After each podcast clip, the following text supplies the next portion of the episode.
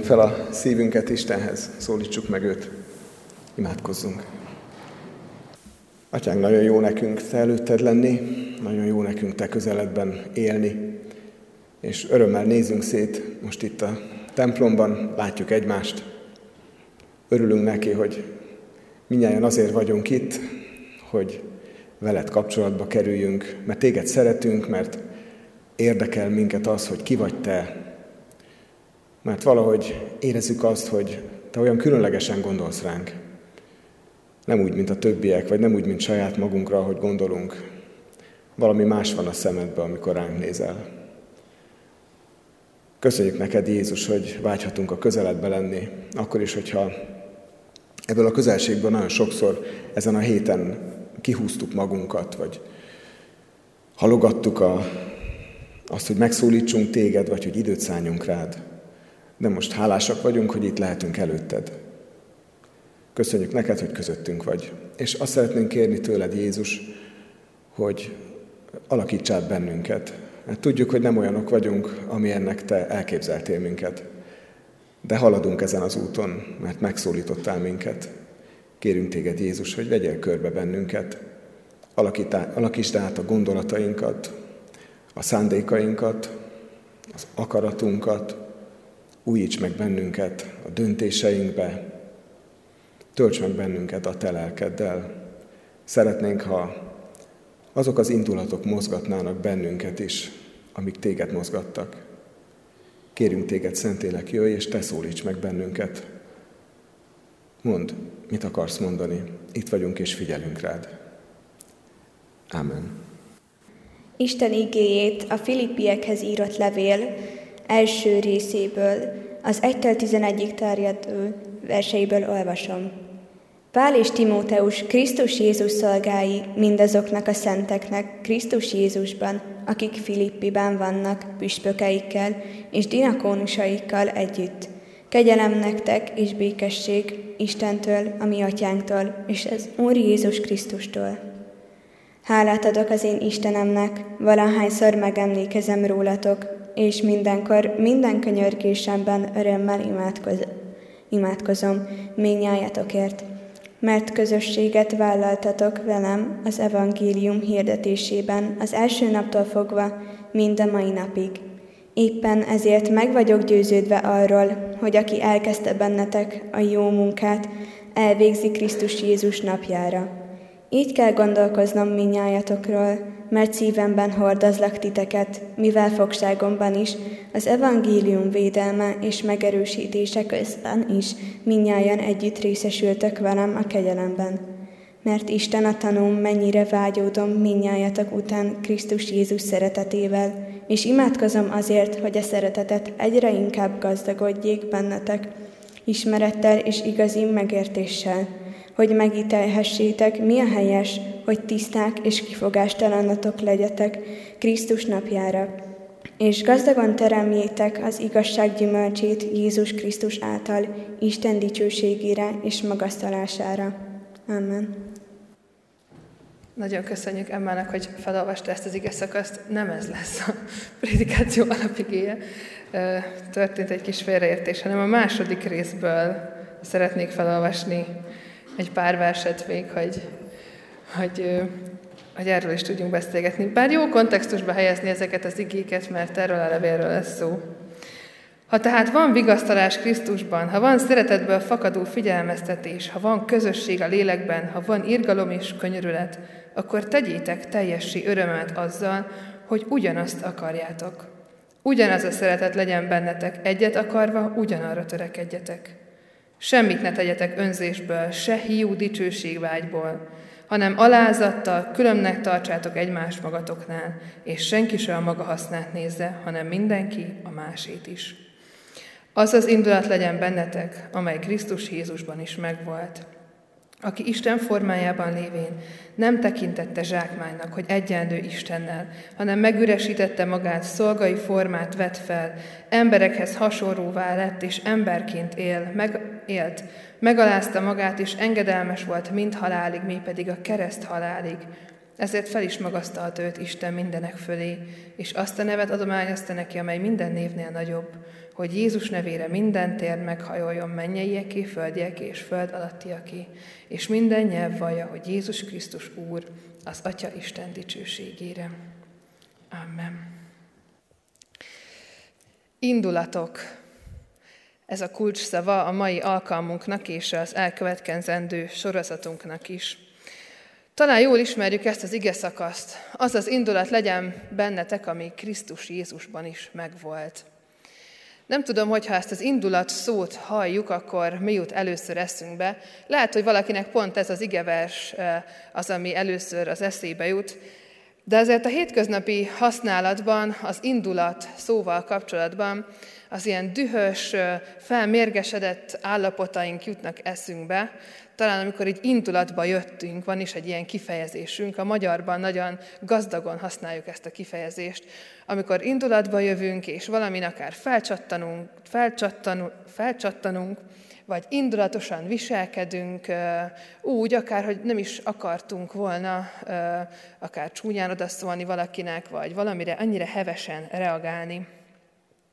És valóban ez az indulat kifejezés ugye a hétköznapi életünkben már összefonódott az érzésekkel, a, a dühös és a, az ilyen erőteljes, mély érzésekkel, amik feljönnek bennünk egy-egy kiváltó ok kapcsán. Azonban azt láthatjuk, hogyha ezt a szót jobban megvizsgáljuk, hogy ez valami mélyebbet jelent, hogy van ennek valami mélyebb tartalma, sokkal szerteágazóbb, amit jelent, és nem csak egy érzésről van szó, amikor indulatról beszélünk. Ebben az ige szakaszban kifejezetten egy olyan szó szerepel, ami nem is érzést jelöl, hanem valamiféle törekvést. Valami olyan belső hajtóerőt, ami, ami képes arra, hogy a testünket is megmozdítsa, és így a törekvésből valódi mozgás, való, valódi tett, cselekvés fakadjon. És a latinban is ez a szó egy olyan kifejezés, ami azt jelenti, hogy belülről kifelé mozog valami hogy valamiféle mozgás, valamiféle dinamizmus van ebben a szóban.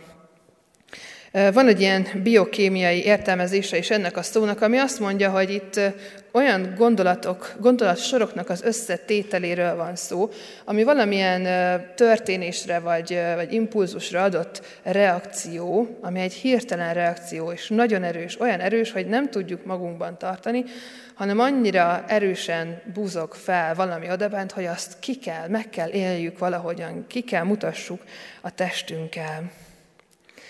Hát ilyesmik az indulataink is. Biztosan éltünk már át mindannyian ilyen indulatos pillanatokat, amikor valami talán annyira felháborított, hogy nem tudtunk csöndbe maradni, hanem mindenképpen muszáj volt megszólalnunk. Vagy amikor valamilyen olyan támadást észleltünk, vagy valamit támad, olyan támadásnak fogtunk fel a magunk irányába, ami, amivel szemben muszáj volt védekeznünk, vagy visszatámadnunk, harcba elegyednünk a másikkal. És nagyon eszembe jutott ez a, a gondolat, vagy a saját életemből is, hogy amikor egy seb van valamelyik testrészemen, volt olyan, hogy nagyon beütöttem a vállamat, és egy hatalmas lila folt volt rajta, alig tudtam mozgatni is, és már, ahogy közeledtek felém, még nem is értek hozzám, de tudtam, hogy ott fájni fog, hogyha hozzám érnek. De még oda se ért valaki, már egyből ellöktem a kezét, kértem, hogy ne érjen hozzám, mert hogyha ott megérint, az fájni fog. És az emberi életünkben ezek az indulatok is nagyon sokszor így működnek, sajnos, a negatív indulataink. Hogy vannak olyan úgynevezett red flagjeink, talán ezt, szoktuk ezt a kifejezést használni, vagy piros gombjaink, amit, amihez még csak közeledik egy-egy új, és már olyan dühbe jövünk, hogy nem bírjuk elviselni, és így érezzük a testünkben, hogy teljesen átjár az a gondolat, hogy ez ellen tennem kell valamit, és ezek valahol mélyen belül gyökereznek bennünk. Ez az indulat, amiről itt a Biblia és Pálapostól is beszél, és amit mi is megélünk a hétköznap, tehát sokkal több, mint érzések. Sokkal mélyebb rétegei vannak, és hát valamiféle természetes belső hajtóerő is ez. Egy törekvés az életre, törekvés arra, hogy minél előrébb jussunk, hogy megvalósítsunk valamit, és enélkül nem is működne az élet, hogyha nem lennének bennünk ilyen indulatok vagy motivációk, amik előre visznek. hiszen akkor közömbösek lennénk, nem tennénk talán semmit, semmi nem érintene meg annyira, hogy belül mozgás gerjedjen bennünk. Indulataink lehetnek jók, lehetnek rosszak, valamikor öröm, örömből csattanunk fel annyira, hogy mások talán úgy is néznek ránk, hogy ez most miért örül, még minek örül ennyire ez a valaki. Körbevesznek bennünket ezek az érzések. Van-e a mi életünkben ilyen piros gomb, vagy red flag, ahogy, ahogyan az angol mondja szépen? Mi az a hely, ami, amiből az indulatunk feljön? Hol vannak nekünk azok a pontjaink, ahol indulatosak tudunk lenni? És itt különösen a bőjtben érdemes erre figyelmet szentelni. Mert a legtöbbször a bőtölésünk, vagy akár a keresztény életünkben ugye szeretnénk megváltozni, szeretnénk, ha valami belül változna, ha valahogy mások lennének ezek az indulataink, ha mások lennének a törekvéseink, ha közeledhetnénk ahhoz, ahogyan Krisztus élt, ha valahogy közel tudnánk magunkhoz engedni Krisztusnak a szenvedését és életét. És a bőjtben ezért nagyon jó az indulatainkkal foglalkozni. Jó rátekinteni, hogy mi is vezérel bennünket, mi motivál akkor, amikor valamiért ne, neki indulunk. És most egy olyan szempontból szeretnék rátekinteni erre, hogy miért nehéz ez az embernek. Mert azt látjuk, ha őszinték vagyunk magunkhoz, hogy sokszor próbáljuk betartani a tíz parancsolatot, sokszor próbálunk szeretettel fordulni mások felé, akár a családban, akár barátaink között, vagy akár ismeretlenekkel szemben is, és azt tapasztaljuk, hogy ez nem ennyire egyszerű. Mert itt is azt mondja Pálapostól, az az indulat legyen bennetek, ami Krisztus Jézusban megvolt. És akkor fogjuk, betesszük, és onnantól már úgy működik. Hát sajnos nem. Ez nem ilyen egyszerű. Nem így működik ez az életünkben, hanem valami mégis ellenáll bennünk, valami mégis megakadályoz bennünket abban, hogy betöltsük akár csak azt, amit itt Pálapostól mond. Három olyan dolgot találtam készülésem folyamán, ami, ami különösen is megakadályozhat bennünket, és ezt szeretném most a szívünkre helyezni. Az egyik az a felszínesség. Ahhoz, hogy az indulataink mélyére tudjunk nézni, és az indulatainkat valahogyan Isten elé tudjuk vinni, és tudjuk hagyni, hogy ő meggyógyítsa, vagy hogy megváltozhassanak ezek, ahhoz bizony nem elég az, hogyha külsőleg megváltozunk ebben, hogyha valahogy így megpróbálunk erőt venni magunkon, és erőből visszatartani azokat az indulatokat, amik kitörnének belőlünk, azzal emberileg nem fogunk tudni nagyon előre jutni. Ennél a, a példánál eszembe jutott, a, amit talán sokan ismernek, a kóla és a mentos problematikája, amikor egy kólás üvegbe mentoszt dobálunk, és ha rácsavarjuk, akkor is azt ki fog törni. Olyan, olyan anyagok találkoznak abban, amik egy hatalmas robbanást idéznek elő. De hát sok ilyen példa van még akár a motornak a példája is, ami ha kap egy indikátort, egy gyújtást, akkor olyan erőt gerjeszt, ami kitör és mozgást, mozgást indít el. Hát ilyen, ilyenek lesztünk mi is akkor, hogyha csak a felszínt kapargatjuk az indulatainkkal kapcsolatban. Ha csak azon próbálkozunk, hogy jó, mostantól mindenkivel kedves leszek minden nap. Hát ez nem elég. Vagy mostantól mindenkivel úgy viselkedem, ahogyan ő szeretné, azért, hogy elfogadjanak. Ezek mind külső dolgok, és ezek az indulatok, és a Krisztusi indulat is belülről fakad, hiszen Krisztus maga sem eh, csak kívülről tette meg mindazt, amiről ez az ige szakasz beszél, és amiről hétről hétre végig fogunk menni ezeken az indulatokon, hanem valami nagyon mély, a, a lelkének a legmélyébe kódolt dolog volt előtte, a szeme előtt, az a küldetés, hogy ő neki a kereszt halára kell menni, az az engedelmesség egy olyan ügy iránt, amiért bármit oda tudott volna adni, egy olyan ügy iránt, ami annyira átszőtte minden porcikáját, a legutolsó lélegzetét is, amiért érdemes volt bármit megtennie. Ez már egy sokkal mélyebb szintje annak, hogy honnan is erednek a mi mozdulásaink. Mert amikor a felszínt kapargatjuk, akkor tulajdonképpen önzőek maradunk. Attól, hogy oda nyújtjuk azt az egy darab kenyeret, vagy többet foglalkozunk másokkal, attól még az mindig rólunk szól. Attól, hogy mi jobb színben tűnjünk fel, és nem arról, hogy valóban megváltozzunk. És Pál Apostol itt kifejezetten beszél az önzőség és a, az öndicsőítés ellen. És azt mondja, hogy az, ezt az indulatot kell kerülnünk, és ezeket az indulatokat kell felcserélnünk a Krisztusi indulatra. Ez tehát az egyik, ami nagyon e, nagy buktatója lehet a mi bőjtünknek is, ami, ami változásunknak is. A második az egy e, egészen praktikus kérdés, az erő és az időbeosztásunk. Mert hogy nagyon sok múlik azon, hogy rászálljuk-e az időt arra, ami, amiért úgy érezzük, hogy érdemes élni. Hányszor döntjük el azt, hogy mostantól minden nap fogok Bibliát olvasni? Hányszor hozzuk meg azt a döntést, hogy mostantól minden héten eljövök a templomba? Hányszor hoztuk már meg életünkben azt a döntést, hogy a bőjtben megtagadok magamtól valamit, vagy valamit úgy próbálok alakítani, legyen az akár a húsevés, vagy bármi, ami éppen a mi életünkben olyan, amit el akartunk engedni. És hányszor buktunk el ezekben a próbálkozásainkban? Azt gondolom, hogy ha csak azokkal, akik itt vagyunk, összeszámolnánk is, bőven száz felett kijönne.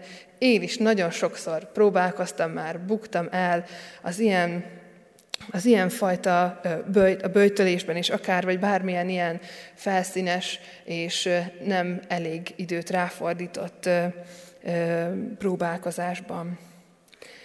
Mert hogy ha valamiben változást szeretnénk, ha valami fontos nekünk, ha valami tényleg fontos, akkor arra rá kell szálljuk az időt, és egyszerűen erre nincsen más megoldás. Ahogyan fontosak a barátaink, persze kinek miért lehet, hogy azért, mert jó érzéssel tölt el, hogy szeretnek és elfogadnak, vagy fontos a tanulás, mert szeretnénk előre jutni és sok pénzt keresni, vagy fontos a család, mert fontos nekünk, hogy gondoskodhassunk másokról. De vajon fontos-e annyira Isten, hogy ezt az időt rá tudjuk szánni, hogy tudjuk úgy beosztani az energiánkat, hogy ne azon gondolkodjunk és agyaljunk, hogy hogyan próbáljunk meg megfelelni másoknak, hogy hogyan tehetnénk úgy, hogy mi szépen böjtödünk, vagy jó keresztények vagyunk, hanem tudunk-e arra időt fordítani, hogy hagyjuk Istennek, hogy a csendességeinkben, az igeolvasás által, az ő lelke által valódi változást hozzon az életünkben. Hogy a lelkünknek valóban a legmélyébe táplálja bele azokat az indulatokat, amik utána a valódi jóra tudnak bennünket vezetni, és nem csak ezekre a felszínes próbálkozásokra. Nagyon nehéz ezeket az áldozatokat meghozni, de én azt hiszem itt a bőjtben is, hogy különösen fontos és érdemes, érdemes ezeket a lépéseket megtenni, és ez egy olyan dolog, ami kifejezetten rajtunk múlik. Ezt nem az Isten fogja nekünk elintézni, hogy legyen egy-egy óránk, nem azon fog múlni, hogy a gyerekeink békén hagynak-e minket éppen egy fél órára. Ez csak és kizárólag a mi döntésünk, hogy leülünk-e, hogy megtartjuk-e, hogy, hogy kapcsolatban vagyunk-e Istennel, és hagyjuk-e, hogy ő a mi lelkünkben munkálkodjon. A harmadik dolog a, az én személyes kedvencem ebben a, ebben a körben, amik így eltántorítanak bennünket, azok a kedves kis hazugságaink, ezt ilyen erősen is e, csúnyán mondtam, de az ember hihetetlenül kreatív abban, hogy hogyan hazudjon önmagának és másoknak arról, hogy milyen ő. Kicsit kapcsolódik ez is a felszínességhez, kapcsolódik ez az időhöz is, de hát ha őszinték vagyunk önmagunkkal, akkor, akkor, akkor láthatjuk azt, hogy mikor van az, amikor kicsit ferdítünk azon, hogy, hogy mennyi dolg, mennyit is fordítottunk Istenre, kicsit ferdítünk azon, hogy miért is szolgálunk, mert kimondjunk a szánka, hogy persze azért tesszük, mert Isten, dicsőít, Isten szeretnénk dicsőíteni, de igazából a lelkünk legmélyén az van, hogy szeretnénk, hogyha kicsit megveregetnék a vállunkat, hogyha értékesnek érezhetnénk magunkat. És ezeket annyira sokszor szívesen takargatjuk, és hazudunk, ahelyett, hogy megmondanánk őszintén, hogy értéktelennek érezzük magunkat, hogy szükségünk van arra, hogy valaki megveregesse a vállunkat, hogy elmondja nekünk, hogy mi is jók vagyunk, hogy elég jók vagyunk, hogy szerethetőek vagyunk, hogy olyanok vagyunk, akik értékesek ennek a közösségnek, hogy érezni akarjuk azt, hogy valakire számíthatunk. És hát az ilyen, az ilyen belső fájdalmaink és sérüléseink, mert ezek mind abból fakadnak, sokszor ezek azok a bizonyos piros gombok és redflegek egyébként. Amikor ehhez közelít valaki, akkor leszünk indulatosak, és ezért is próbáljuk takargatni kedves kis hazugságainkkal, hogy azt, láss, azt lássák mások, hogy erősek vagyunk, hogy mi mindent megteszünk, és nagyon oda tesszük magunkat. Pedig hát ez a közösség, amiben itt vagyunk, mindannyian ugyanolyan bukott emberekként állunk itt, ülünk itt egymás mellett, és, és olyan jó egy olyan közösség, ahol, ahol elmondhatjuk ezeket is, ahol tudunk egymásért imádkozni, ahol hordozhatjuk egymásnak ezeket a fájdalmait, és, és ahol nem kell hazudnunk. És ami a legcsodálatosabb ebben az egészben, az az, hogy Isten előtt pedig végképp nem kell. Pedig ott is mennyiszer megpróbáljuk egy-egy imánkban, amikor mennyi mindenért hálát adunk, ahelyett, hogy elmondanánk, hogy Istenem, én most rosszul érzem magam, mert nem érzem, hogy bárki szeretne. És sorolhatnánk még. Tehát itt van előttünk ez az ige szakasz. Itt vannak az indulataink, talán fény is derült valami olyan indulatunkra, amit, amit itt a bőjtben Isten elé vihetünk. De ott van mellette az a, az a csoda, amit, amit Krisztus elvégzett, és az a Krisztusi indulat, amiben meg annyi ajándék és gyógyulás vár bennünket. Ez a Krisztusi indulat az, amiről itt Pálapostól beszél, és ez az, amiről mi is majd hétről hétre részletesebben is beszélni fogunk, hogy mit jelent ez a szolgai forma, mit jelent megüresíteni önmagunkat, mit jelent az emberség, igazi embernek lenni, engedelmesnek lenni Istenhez, mint halálig. Mert hogy mindez ellentéte annak, ahogyan mi élünk, önzőn és dicsőséget hajhászva. Azt kívánom mindannyiunknak, hogy Isten ebben erősítsen meg bennünket itt a bőjtben, hogy tudjunk ne felszínesen a lelki dolgainkra tekinteni és a bőjtre, hogy merjünk elmélyedni önmagunkban, időt és erőt szánni rá, és így megtalálni az igazságokat, az isteni igazságokat, amiket a lelkünk mélyébe zárhatunk. Amen. Imádkozzunk. Uram, olyan jó, hogy Te folyamatosan szólsz hozzánk a Te igéd által is. Folyamatosan azt tanácsokat, hogy hogyan is éljük a, a veled való életünket. És nem Te látod, hogy mennyiszer meggondolatlanul vagyunk indulatosak, hogy csak a helyzet pillanatában meggondolatlanul cselekszünk, szólunk a másikhoz, akár egymás bántva. Uram, kérlek add az, hogy mindig legyünk tudatában az indulatainknak. Add az, hogy a Te indulatoddal tudjunk másokhoz is szólni. Te látod azt, hogy mennyi hazugságunk van, amivel ezeket leplezni próbáljuk, akár magunk előtt is. Kérlek arra, hogy, hogy így leplezz le ezeket, és mutasd, mutasd meg az igazságot, hogy mi a te szeretett gyermekeid vagyunk, és hogy értékesek vagyunk benned, a véred által. És Uram, olyan sokszor elhatározzuk, hogy, hogy meg fogunk változni, és fogadalmakat teszünk, és saját erőnkből küzdünk azért, hogy olyanok legyünk, amit a Bibliában olvasunk.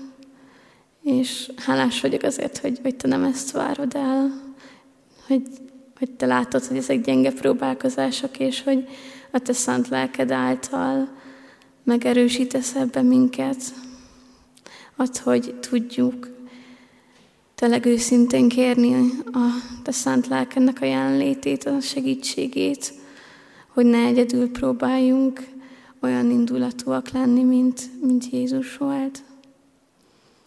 Uram, így imádkozok a gyülekezetünkért. Add az, hogy egymáshoz is ilyen indulattal forduljunk itt a közösségen belül. Imádkozunk a betegekért, imádkozunk a gyászolókért, te légy nekik vigasztalás, és imádkozunk itt közösen a, azokért, akik most háborúban vannak, imádkozunk a békéért, imádkozunk azokért, akik, akik nem mondhatják ki büntetlenül a te nevedet, akiket üldöznek, azért, mert hisznek benned, és ezt felvállalják. Hálásak vagyunk, Uram, hogy, hogy mi itt szabadon hirdethetjük a Te örömhíredet, és, és szabadok lehetünk benned. Kérlek, áldj meg minket. Amen. Mondjuk el közösen az Úrtól tanult imádságot. Mi atyánk, aki a mennyekben vagy, szenteltessék meg a te neved. Jöjjön el a te országod, legyen meg a te akaratod, amint a mennyben, úgy a földön is. Minden napi kenyerünket add meg nékünk ma, és bocsáss meg védkeinket, miképpen mi is megbocsátunk az ellenünk védkezőknek. És ne védj minket kísértésbe, de szabadíts meg a gonosztól, mert Téd az ország, a hatalom és a dicsőség mindörökké. Amen. Foglaljunk helyet.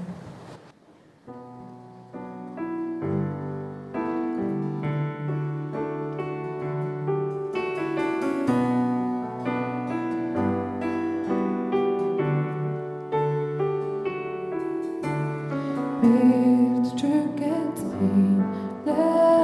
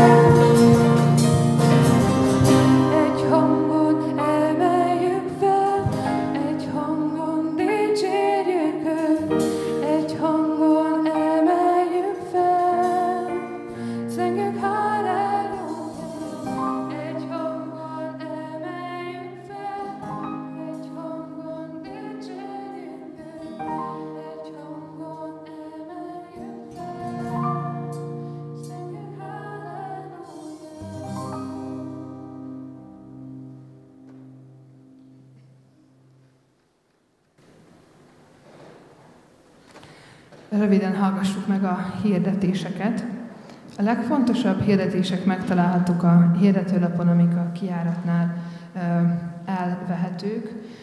Egy pár fontosat szeretnék belőle kiemelni.